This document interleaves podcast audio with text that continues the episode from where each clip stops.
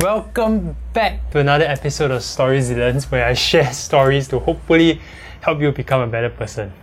So today's episode, I'm going to share with you the story about a teacher, a couple of kids, and some balloons. So a teacher did a class activity where she told every student to blow a balloon and write the names on it. After that, she took all the balloons, she threw into the classroom, and she told the students you have five minutes right, to find your balloon. And the first three people to find their own balloons will win a prize. So she started the clock, and the students just rushed in, they pushed each other, they slapped each other. One student fell on the ground and hit his elbow, and he started crying. And after five minutes, the class was in chaos. Some students were in tears, and not everybody found the balloon. So she called everybody back and gave them a different set of instructions. So the second round started, and under one minute, all of them actually found their balloons.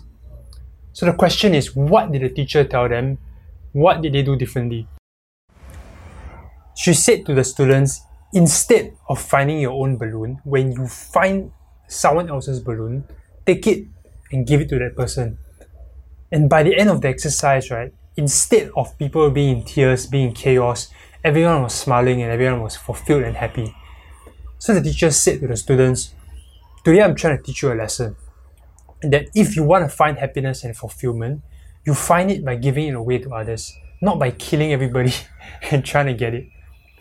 And man, I relate to this story so much. I resonate with it, and it's such a great story because in my own struggle, right, in the times where I found it so difficult to come out of my own struggle, I realized that almost the entire time I was just thinking about myself, right? About the fear of judgment, about my future, you know, about whether or not I was I was good enough.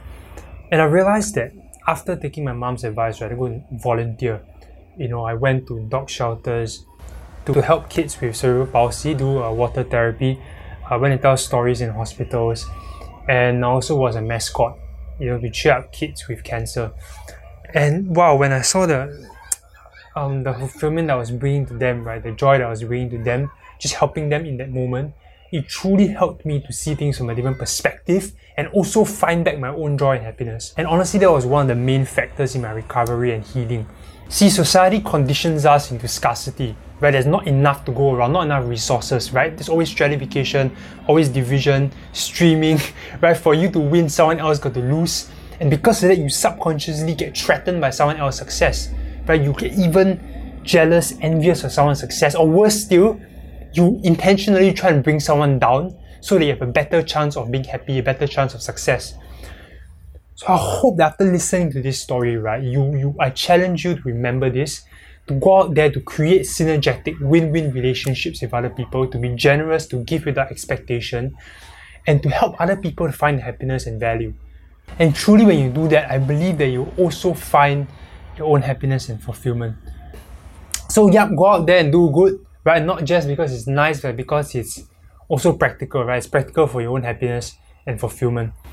So with that, uh, stay resilient, stay generous, and uh, yes, we'll see you on the next episode of Story Resilience.